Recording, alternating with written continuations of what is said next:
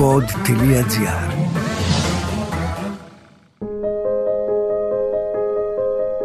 «50 χρόνια Eagles Palace, 50 χρόνια οικογενειακής ελληνικής φιλοξενίας». Μία σειρά podcast για την ιστορία και τη διαδρομή ενός θρηλυκού ξενοδοχείου. Παρουσιάζει η Έφια Λεβίζου. Χαίρετε. Το PodGR μαθαίνει την ιστορία του βραβευμένου English Palace Hotel στην Ουρανούπολη Χαλκιδική, στο οποίο κατάφερε από τα πρώτα χρόνια λειτουργίας του να κάνει το τρίτο πόδι παγκόσμιο τουριστικό προορισμό.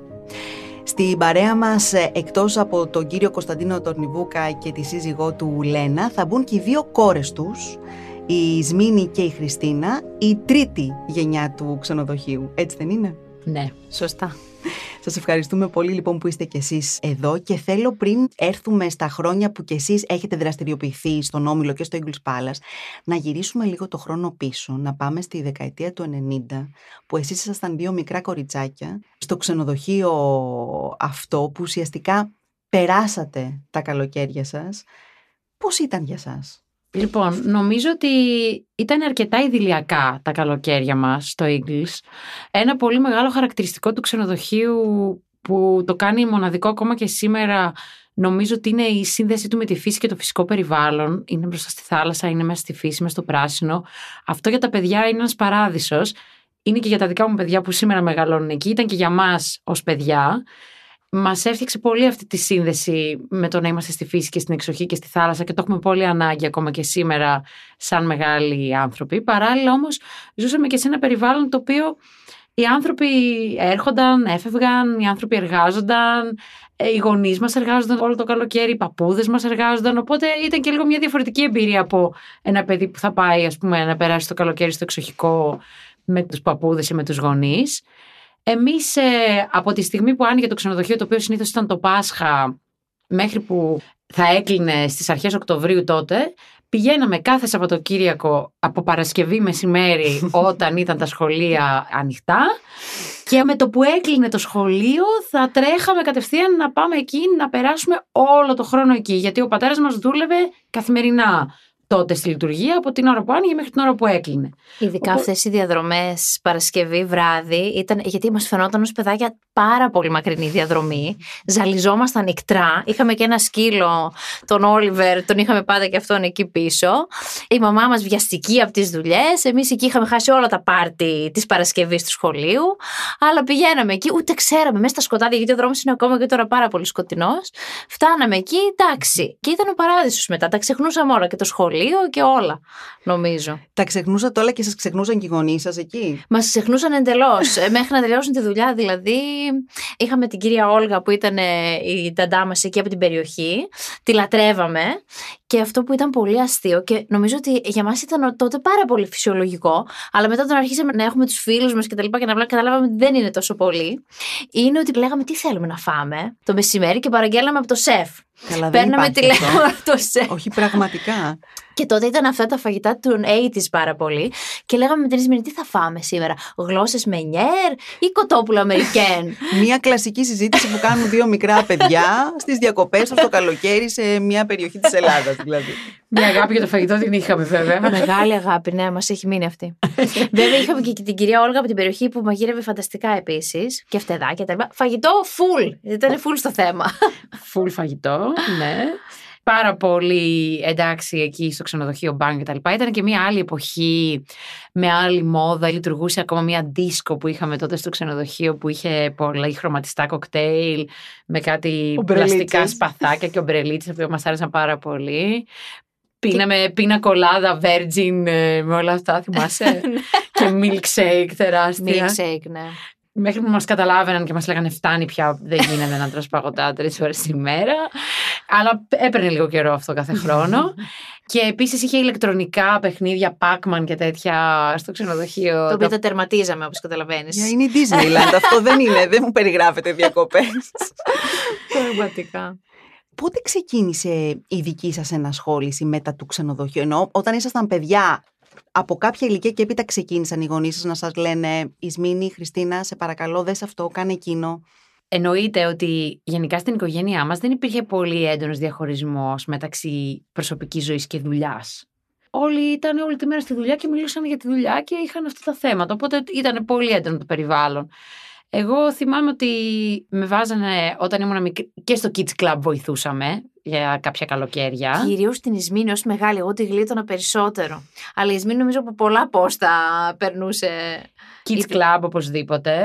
Ρεσεψιόν στο spa επίσης με έχουν βάλει να κάνω κάποια χρόνια. Και επίσης ήμουνα μετά από ένα διάστημα υπεύθυνη για οτιδήποτε είχε να κάνει με παρουσιάσεις, τέτοια πράγματα. Αυτά τα έκανα όλα εγώ και ως ας πούμε παιδί και λίγο πιο μεγάλη φοιτήτρια κτλ. Αλλά η αλήθεια είναι ότι δεν μας πίεσαν από πάρα πάρα πολύ μικρές να μπούμε στη διαδικασία να δουλεύουμε όλο το καλοκαίρι κτλ. Επειδή νομίζω ότι και ο πατέρας μας δεν ήθελε να μας βάλει σε μια διαδικασία πίεσης από πάρα πολύ μικρές.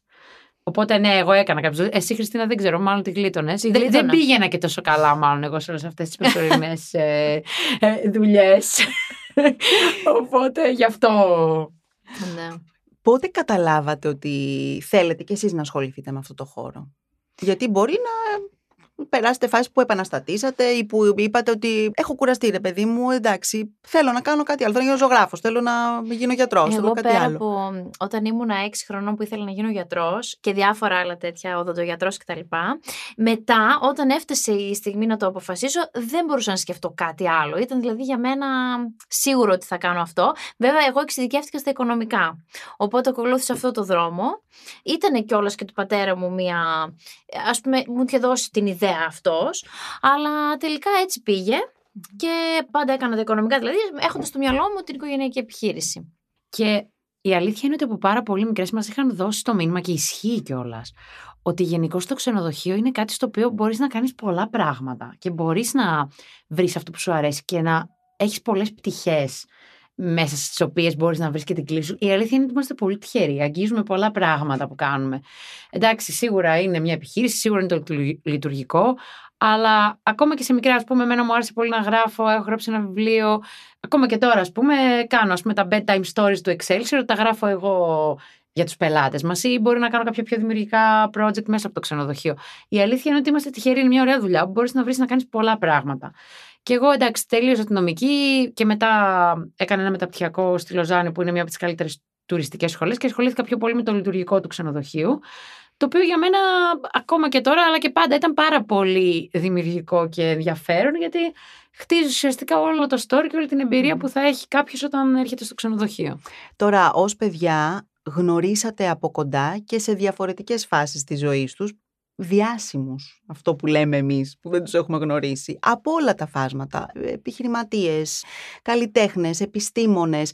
Πώς τους βλέπατε όλους αυτούς, καταλαβαίνατε πόσο σημαντική είναι, όταν ήρθε ο Μανώλης Ανδρώνικος που το καταλαβαίνατε; Ναι, αυτή είναι μια ιστορία που έχει μείνει γνωστή, γιατί ο Μανώλης Ανδρώνικος ήταν ε, δάσκαλος της γιαγιάς μου, τη γνώριζε και ερχόταν τα καλοκαίρια στο Ίγκλης και κάποια στιγμή εγώ ήμουν ένα παιδάκι που μιλούσε πάρα πολύ τριών-τεσσάρων χρονών και κυκλοφορούσα όλη μέρα στο ξενοδοχείο.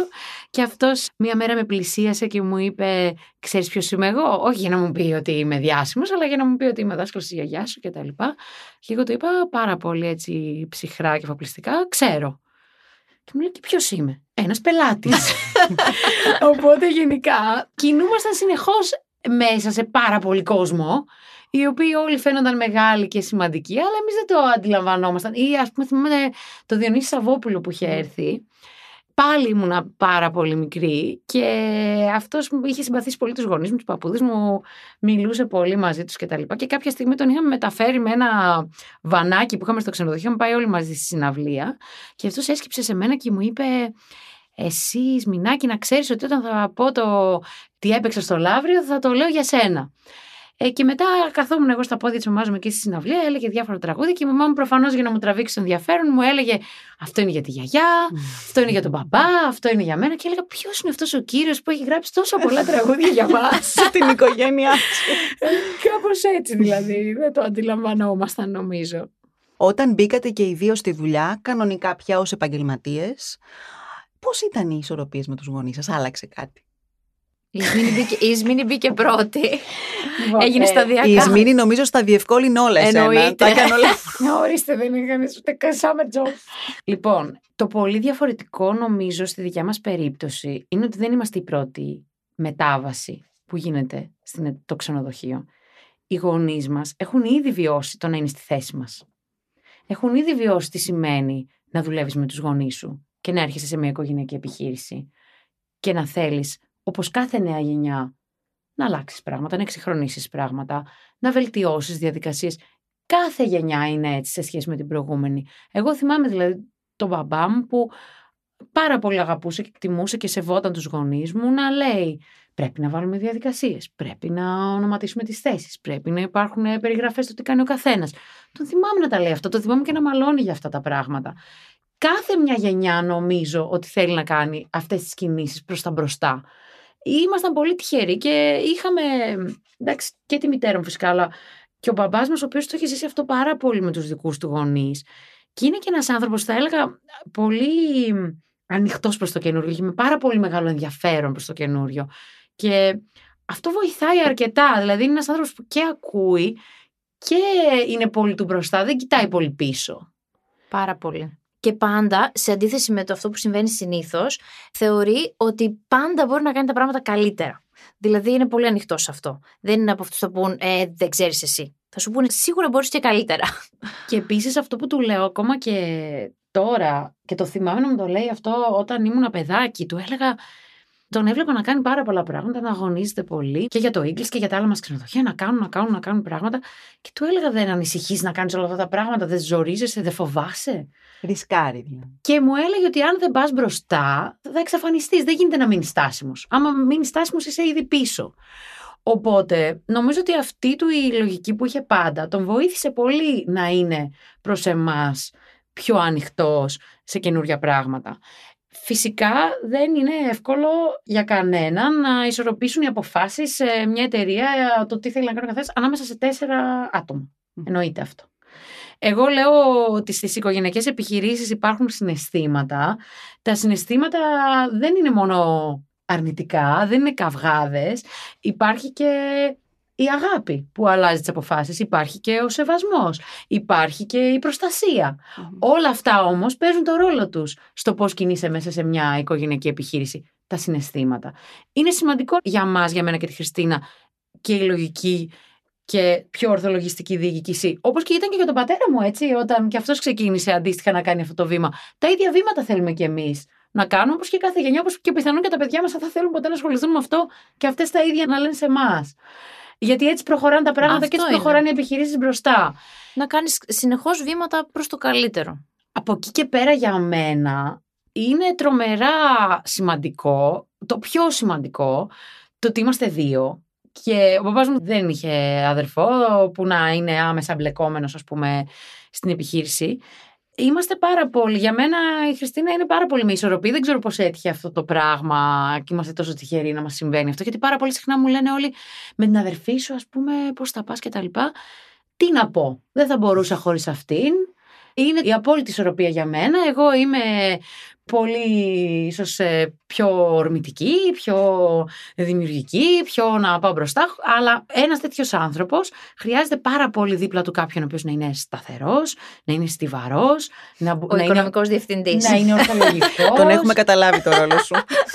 ναι, αλλά εγώ δεν μπορούσα χωρίς αυτήν πραγματικά. δηλαδή αισθάνομαι ότι μόνο με τη βοήθειά της μπορούμε να πραγματικά να πάμε μπροστά και αισθάνομαι πολύ μεγάλη δύναμη στο ότι ναι, εγώ θα πω κάτι, μπορεί να έχω κάποιες ιδέες, να λέω να κάνουμε αυτό, να κάνουμε εκείνο, αλλά έχω έναν άνθρωπο από δίπλα μου, ο οποίος πάρα πολύ μπορεί να στηρίξει πολύ στιβαρά και σταθερά όλα αυτά τα πράγματα όπως η Χριστίνα. Και δεν θα μπορούσα χωρίς αυτήν. Σίγουρα χρειάζομαι κάποιον τέτοιο. Φυσικά και εγώ χρειάζομαι κάποιον να την εισμπήρει. Ε. Έτσι πάει. Αλλιώ πληρωνόμαστε δηλαδή, νομίζω, σε αυτό το κομμάτι. Γιατί εντάξει, εγώ είμαι πιο φυσικά πιο συντηρητική, προσεκτική, λίγο να τα αναλύσουμε τα πράγματα κτλ. Αλλά φυσικά έτσι δεν θα κάνεις και το μεγάλο βήμα, δεν θα.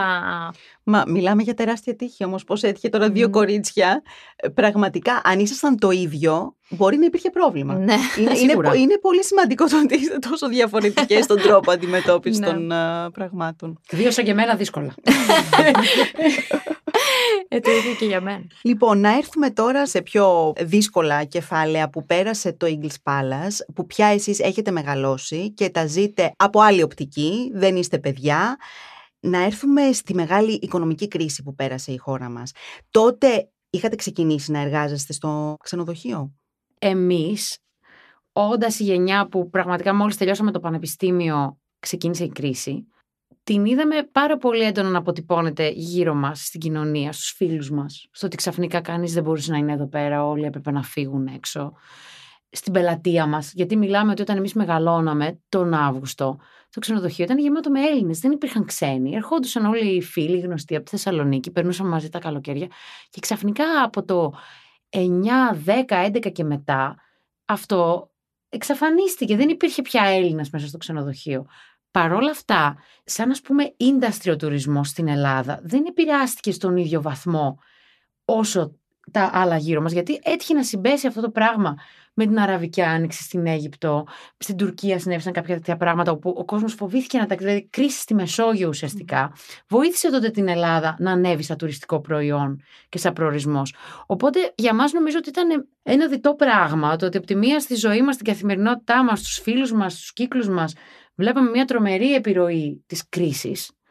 Στη δουλειά μας πηγαίναμε καλά, βγαίναμε μπροστά, ειδικά σε ό,τι αφορά τη Χαλκιδική, γιατί στη Θεσσαλονίκη ζήσαμε πολύ πιο έντονο το αποτύπωμα αυτής της κρίσης.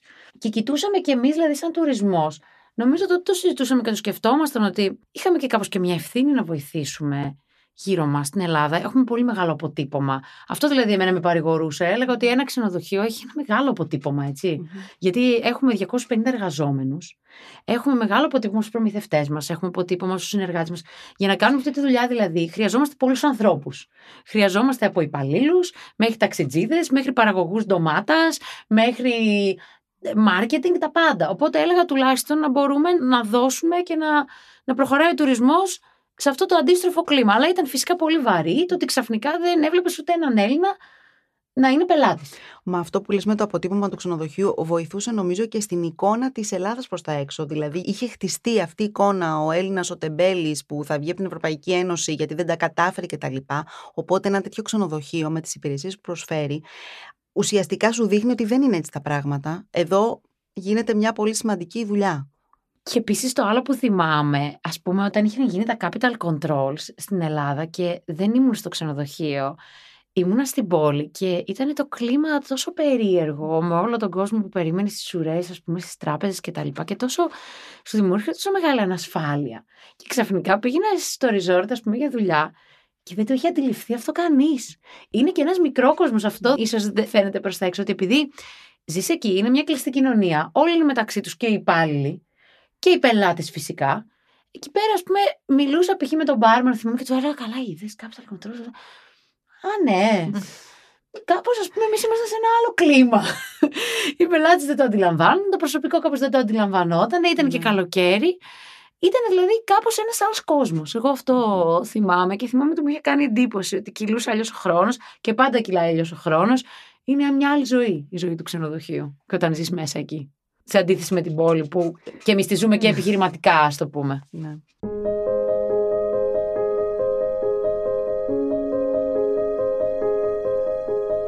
Τώρα, η Ισμήνη και η Χριστίνα, οι κόρες σας, εργάζονται πλέον κανονικά στις επιχειρήσεις σας και στο Ίγκλης και στα υπόλοιπα ξενοδοχεία. Εσείς πώς το βλέπετε αυτό; Εμάς μας αρέσει πάρα πολύ αυτό. Καταρχάς, ποτέ δεν ήμασταν πιεστικοί στο να ακολουθήσουν αυτή τη δουλειά. Αλλά άμα γεννηθείς μες στο ξενοδοχείο. Είναι λίγο στο DNA σου, δηλαδή είναι, μετά. Είναι στο DNA. Είναι; Και άμα είσαι και τέταρτη γενιά, βασικά θεωρείς ότι είναι αυτονόητο αυτό το πράγμα.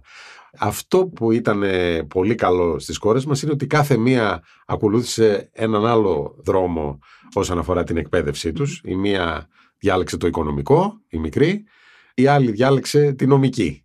Τι σχέση έχουν αυτά τώρα. Και τα δύο χρήσιμα είναι όμως, έτσι ναι, δεν είναι; Λοιπόν, ναι, Στη συγκεκριμένη περίπτωση. Η Ισμήνη λοιπόν που διάλεξε τη νομική, Πήγε μετά, έκανε μία πρακτική στη Μεγάλη Βρετανία, στην Αθήνα, τελείως μόνη της. Αξιολογήθηκε από το τμήμα προσωπικού να την πάρουν εκεί. Δεν επενέβηνε εγώ σε καμία φάση. Πήγε εκεί, δούλεψε ένα χρόνο, πέρασε από όλα τα τμήματα, γιατί ήταν αυτό μια προπόθεση για να πάει μετά να κάνει ένα μάστερ στην Ελβετία, στη σχολή της Λοζάνης, που είναι δύο πανεπιστήμια υπάρχουν ανωτά του επίπεδου σπουδέ στα ξενοδοχειακά. Ένα είναι το Κορνέλ στην Αμερική και το άλλο είναι στην Ελβετία, η Λοζάνη. Πήγε λοιπόν στη Λοζάνη, πήρε το μάστερ από εκεί και ασχολήθηκε με τη λειτουργία, με το operations. Είναι αυτή τη στιγμή υπεύθυνη για την λειτουργία των ξενοδοχείων όλων. Σχεδιάζει όλη τη λειτουργία και ελέγχει αν όλα πηγαίνουν καλά. Η μικρή ακολούθησε το οικονομικό, πήγε στο Πανεπιστήμιο Μακεδονίας και οι δύο διάλεξαν την Ελλάδα για αρχικές σπουδές. Μετά πήγε και αυτή στη Γερμανία, έκανε πρακτική σε μια λυσίδα την Intercontinental και μετά πήγε στο Λονδίνο και έκανε MBA στο οικονομικό. Αυτό της βοήθησε να έχουν τελείως διαφορετικό κλάδο μέσα στην επιχείρηση, όχι αντικρουόμενο, και η μία συμπληρώνει την άλλη. Επομένως, πάνω όλα όπως πρέπει. Και από ό,τι καταλαβαίνω, τους δώσατε να καταλάβουν από μικρές ότι αν θέλετε να ασχοληθείτε με αυτό, πρέπει να το σπουδάσετε. Δεν σημαίνει ότι επειδή η οικογένεια έχει ξενοδοχεία, συνεχίζουμε. Ναι, δηλαδή, για μας γινόμαστε ήταν, οι καλύτεροι σε αυτό. Για μας ήταν απαραίτητο. Και αυτό που εγώ πάρα πολύ συχνά της θαυμάζω, γιατί όταν γεννιέσαι μέσα σε ένα ξενοδοχείο, έχεις και λίγο μια διαφορετική αντίληψη του πώς παρέχονται υπηρεσίες, το προσωπικό μας που είναι ένα πολύ μεγάλο asset για μας. Λοιπόν, αυτό της άλλαξε πάρα πολύ. Επειδή υπήρξαν αυτές προσωπικό σε επιχειρήσεις επί ένα-ενάμιση χρόνο η κάθε μία, πάρα πολύ συχνά όταν κάνουμε μια κουβέντα το επιχείρημά τους είναι «Μαμά, το προσωπικό αλλιώς το βλέπει από ό,τι το βλέπεις εσύ». Και αυτό εμένα προσωπικά με βοήθησε πάρα πολύ. Που βλέπετε Όχι και την ότι δεν άλλη είχαμε οπτική. πολύ καλές σχέσεις πάντα, αλλά το να σου λένε τόσο στιβαρά ότι ξέρεις, αλλιώς είναι για το προσωπικό από ό,τι το βλέπεις εσύ, σε βοηθάει. Βέβαια. Τι εμπιστεύομαι πάρα πολύ. Είναι πάρα πολύ καταρτισμένες, πολύ έξυπνες και έχουν και αυτή την ενσυναίσθηση που χρειάζεται για την επιχείρηση. Τις εκτιμώ πάρα πολύ. Τώρα, εκτός από τα δύσκολα χρόνια της οικονομικής κρίσης, μετά μας βρήκε κι άλλο κακό, ο COVID. Θέλω να μου πείτε αυτό πώς το ζήσατε, γιατί πια αυτό μας χτύπησε όλους πολύ. Αυτό τώρα ήταν τόσο τρομακτικό και τόσο πρωτόγνωρο που μας σοκάρισε ας πούμε γιατί ήταν ε, μια περίοδος στην οποία μας έκλεισε τη δουλειά. Δεν ήξερες πότε θα σε ξανανοίξεις και αν. και Ήτανε δεν τόσο- μπορούσε να το αντιμετωπίσει όπως με την οικονομική Ναι. κρίση που λες: Θα πάρω μια εταιρεία. Αυτό απλώς Αυτό σήκωνες ήταν, τα αυτό χέρια ήταν ψηλά. κάτι όταν έβλεπες καθυλωμένα τα αεροπλάνα στα αεροδρόμια. Και Από- λουκέτο. Λουκέτο στα ξενοδοχεία που τα ξενοδοχεία είναι κτίρια που δεν κλειδώνουν κιόλας. Γιατί Είναι δεν- πάντα είναι, ανοιχτά. Είναι επιχειρήσεις οι οποίε ναι, δεν κλείνει ποτέ, είναι 24 ώρες 24 ώρο. Ήταν ένα σοκ το οποίο το αντιμετωπίσαμε με ψυχραιμία, είναι η αλήθεια. Το 2020 ήταν μια χρονιά στην οποία δουλέψαμε πολύ λίγο. Εμείς πάντοτε μόλις επιτράπηκε η λειτουργία, την πρώτη μέρα ανοίξαμε. Μμ. Αυτό στις επιχειρήσεις μας το κάναμε Όλα πάντα. μας τα ξενοδοχεία. Ποτέ δεν κρατήσαμε. Παρότι η στήριξη από την κυβέρνηση συνέχισε και σε βοηθούσε, αν ήθελες να μείνει κλειστός, βοηθούσε με τα διάφορα μέτρα που είχαν πάρει. Εμείς πάντα επιλέγαμε να το ανοίξουμε και να προσπαθήσουμε να το λειτουργήσουμε την πρώτη μέρα. Αυτό μας βγήκε σίγουρα σε καλό. Την πρώτη χρονιά το 20 ήταν τρομακτικά δύσκολη. Η δεύτερη το 21 ήταν πιο κανονική λειτουργία και είδαμε ας πούμε ότι πόσο θέλανε οι πελάτες να ξαναρθούν.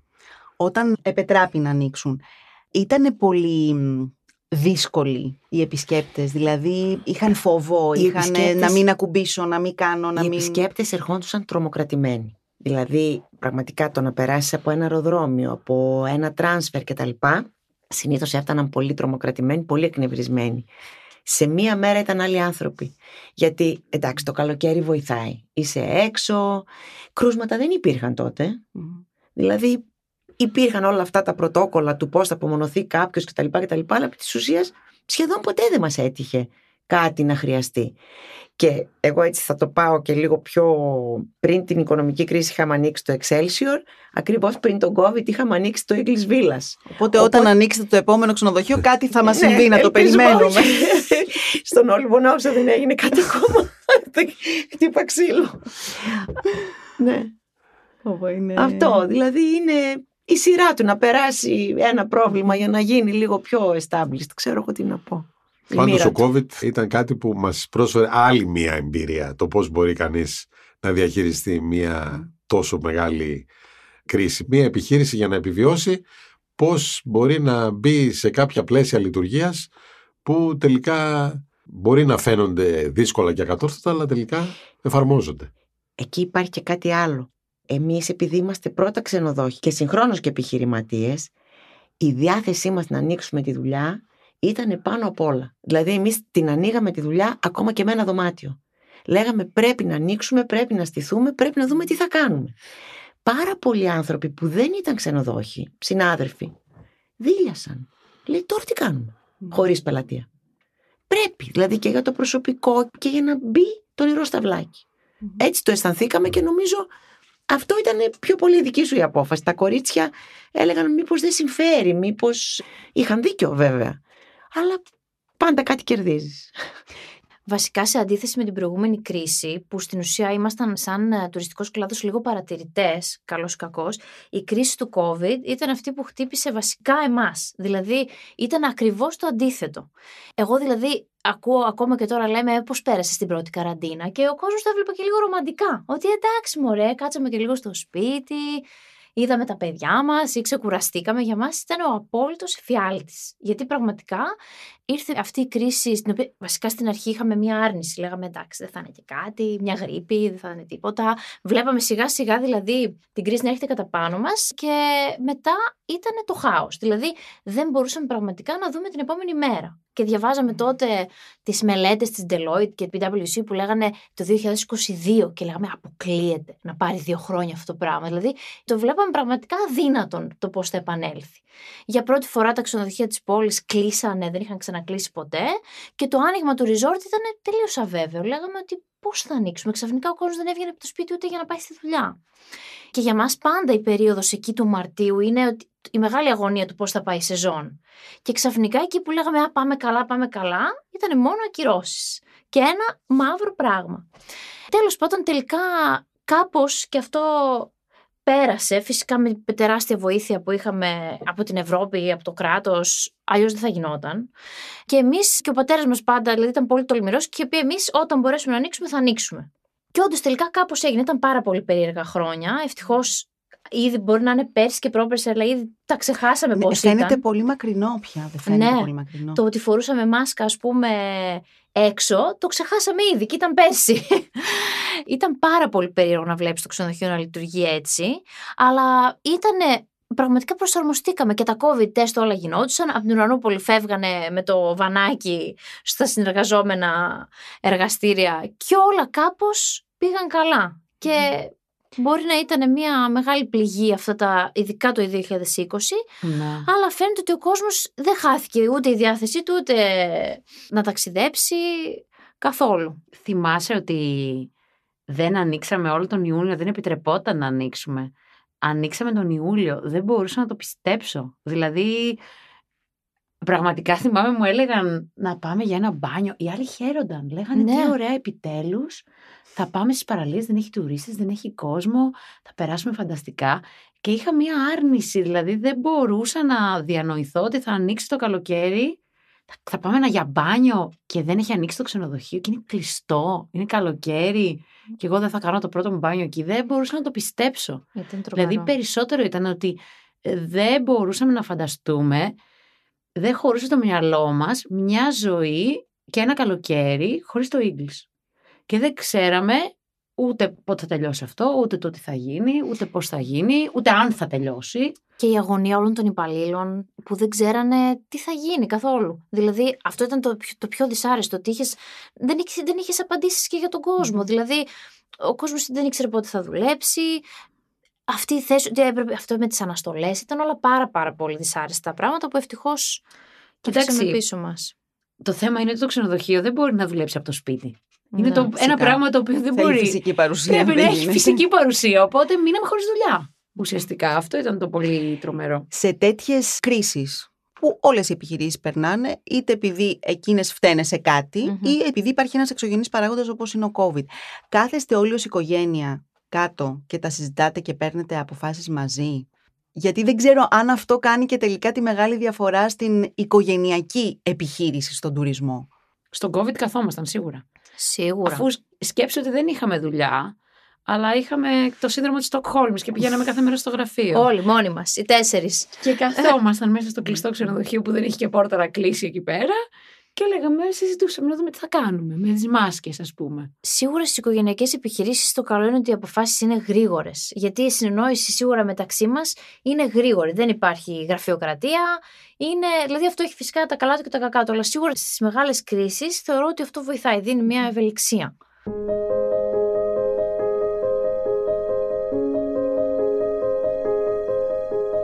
Και ήρθε και ο πόλεμος Ρωσίας-Ουκρανίας, οπότε και εκεί υπήρξε φαντάζομαι μια αρνητική επίδραση. Αυτό ήταν πολύ μεγάλο χτύπημα για την τουριστική αγορά της Βόρειας Ελλάδας.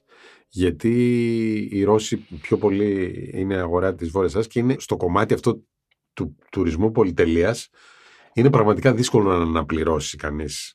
Ευτυχώς, όπως σας είπα και πριν, εμείς θέλαμε λίγους πελάτες από πολλά κανάλια. Άρα δεν ήμασταν ούτε στη ρωσική αγορά πάρα πολύ ανοιχτοί. Αλλά ήμασταν σε ένα ποσοστό της τάξης του 10%, το οποίο όμως έφερνε πολλαπλάσιο εισόδημα στο ξενοδοχείο. Γιατί είναι, σας λέω, μια πελατεία η οποία ξοδεύει πολύ περισσότερα χρήματα από οποιαδήποτε άλλη εθνικότητα. Οπότε ήταν κάτι το οποίο ήταν και αυτό μια πρόκληση στο πώς κανείς θα καλύψει αυτό το κενό. Το καταφέραμε, μπορώ να πω, με επιτυχία, γιατί αυξήσαμε όλες τις εθνικότητες από λίγο Επομένως, αναπληρώθηκε το κενο Και έτσι το περασμένο καλοκαίρι ήταν ένα πολύ δυνατό καλοκαίρι, έτσι δεν είναι το καλοκαίρι του 22. Το καλοκαίρι του 22 ήταν πολύ, έλεγαν να μπορέσουμε να πλησιάσουμε το 19. Εμείς το ξεπεράσαμε το 19 κατά αρκετά. Θεωρούμε ότι ήταν μια πάρα πολύ πετυχημένη χρονιά. Και πάμε τώρα για το 23 που ξεκίνησε φαντάζομαι με τους καλύτερους ιονούς. Πάμε τώρα για το 23 που ξεκίνησε με τους καλύτερους ιονούς. Φαίνεται ότι η σεζόν έχει μεγαλώσει γιατί ανοίξαμε 1η Απριλίου φέτος και θα μπούμε και στο Νοέμβριο. Την πρώτη. Και στο Νοέμβριο. Και στο Νοέμβριο γιατί προσπαθήσαμε πάρα πολύ να κρατήσουμε κάποιες πτήσεις στην πόλη της Θεσσαλονίκης που είναι το αεροδρόμιο που έρχονται όλοι μας οι πελάτες και αρκετές εταιρείες, παραδείγματος χάρη British Airways, κρατάει την πτήση μέχρι τις 15 Νοεμβρίου αντί στις 31 Οκτωβρίου. Και εμείς τη στηρίζουμε ανάλογα γιατί άμα δεν τη στηρίξουμε δεν ξέρουμε ακόμα τι θα γίνει τον Νοέμβριο. Ακόμα οι κρατήσεις, μην πούμε ότι είναι και έχουμε, αλλά τη στηρίζουμε ώστε να δείξουμε κι εμείς ότι εσείς το κάνετε και εμείς από πίσω σας στηρίζουμε. Πιστεύουμε ότι θα πάει. Ο καιρός, αν δούμε πώς είναι τώρα το Μάιο, πιστεύω το Νοέμβριο καλύτερο θα είναι. Έχει και ένα πολύ μεγάλο καλό η δικιά μας περιοχή. Λόγω του Αγίου Όρους, η Ουρανούπολη δεν κλείνει ποτέ. Οι ταβέρνες της, τα μπαράκια της, τα καφέ της είναι ολοχρονής ανοιχτά. Και αυτό βοηθάει. Δηλαδή δεν είμαστε ένα μέρος που ερημώνει 15 Οκτωβρίου. Ναι, ναι. Και αυτό πάλι το χρωστάμε στο Άγιο Όρος και δημιουργεί ένα ωραίο περιβάλλον. Χώρια που είμαστε πολύ κοντά στη Θεσσαλονίκη, μια μισή ώρα δρόμος. Δηλαδή είναι ωραία απόδραση. Ειδικά αν έχει καλό καιρό θα μπορούσατε να φανταστείτε τη ζωή σας χωρίς αυτό το ξενοδοχείο. Δηλαδή από τα, όλα τα ξενοδοχεία που έχετε. Αν σας έλεγαν ότι πρέπει ένα οπωσδήποτε να το αποχωριστείτε, θα ήταν ποτέ το English Palace. Νομίζω κανένα δεν μπορούμε να αποχωριστούμε. γιατί εμείς οι δύο έχουμε τα ξενοδοχεία που βρήκαμε και τα ξενοδοχεία που κάναμε. Λοιπόν, το English Palace είναι τα ξενοδοχεία που βρήκαμε, αλλά το συμπληρώσαμε με το English Villas. Άρα αυτό δείχνει πόσο συνδεδεμένοι είμαστε μαζί του. Το βρήκαμε, το αλλάξαμε, το κάναμε καλύτερο μετά το συμπληρώσαμε. Άρα ε, νομίζω ότι δεν μπορούμε να φανταστούμε τη ζωή μας χωρίς αυτό πραγματικά. Εγώ εκεί ουσιαστικά είμαι από πέντε χρονών, εκεί μεγάλωσα, εκεί γνώρισα τη γυναίκα μου, ε, τη Λένα, εκεί παντρευτήκαμε, εκεί κάναμε τα παιδιά, βαφτίστηκαν, παντρεύτηκαν και αυτά. Τώρα το προηγούμενο Σαββατοκύριακο βαφτίστηκε και η εγγονή μας η τελευταία εκεί. Το English Palace είναι πραγματικά είναι συνδεδεμένο με όλη μας τη ζωή. Άρα δεν μπορούμε να το φανταστούμε τη ζωή μας χωρίς αυτό. Και εσύ. Εγώ θα πω το σπίτι μας και το καλοκαίρι μας. αυτό. Εμένα η πρώτη λέξη που μου έρχεται είναι οικογένεια. Και εμένα σπίτι. Και σπίτι. θα μπορούσατε να φανταστείτε τη ζωή σας χωρίς αυτό; Γιατί λέγατε πριν για τον COVID ότι δεν θα κάνουμε το πρώτο μας μπάνιο εκεί που είναι κλειστό. Δεν μπορώ να διανοηθώ στη ζωή μου ότι δεν θα πάω. Νομίζω με τίποτα. Με τίποτα, όχι, δεν μπορούσαμε. Φυσικά, είναι το σπίτι μας. Πιο πολύ από κάθε σπίτι που έχουμε. Δεν υπάρχει πιο σπίτι για μας από το English. Και το αγαπάμε. Και επειδή ακριβώς το αγαπάμε, θέλουμε να το δούμε να συνεχίσει να πηγαίνει μπροστά και να είναι και ακόμα καλύτερο για τους πελάτες του, για τους εργαζόμενους του, για μας σαν οικογένεια. Θέλουμε να το δούμε να πηγαίνει όλο και καλύτερα. Μόνο αυτό είναι η ευχή μας γι' αυτό. Και πάνω σε αυτό δουλεύουμε. Δηλαδή, αυτός είναι ο στόχος μας, να το δούμε να πρωταγωνιστεί και στην επόμενη μέρα. Η ιστορία του English Palace λοιπόν δεν σταματά εδώ και είμαι σίγουρη ότι σε 50 χρόνια οι επόμενες γενιές θα έχουν να πούν τόσα και άλλα τόσα για αυτό το ξενοδοχείο που πραγματικά άλλαξε τα δεδομένα στον τουριστικό χάρτη της Χαλκιδικής. Σας ευχαριστώ όλους πάρα πολύ. Εμείς ευχαριστούμε. Ευχαριστούμε πολύ. 50 χρόνια English Palace. 50 χρόνια οικογενειακής ελληνικής φιλοξενίας. Μία σειρά podcast με την Έφια Λεβίζου για την ιστορία και τη διαδρομή ενός θρηλυκού ξενοδοχείου. Αναζητήστε τα podcast που σας ενδιαφέρουν στο pod.gr, Spotify, Apple Podcasts, Google Podcasts και σε όποια άλλη εφαρμογή ακούτε podcast από το κινητό σας τηλέφωνο.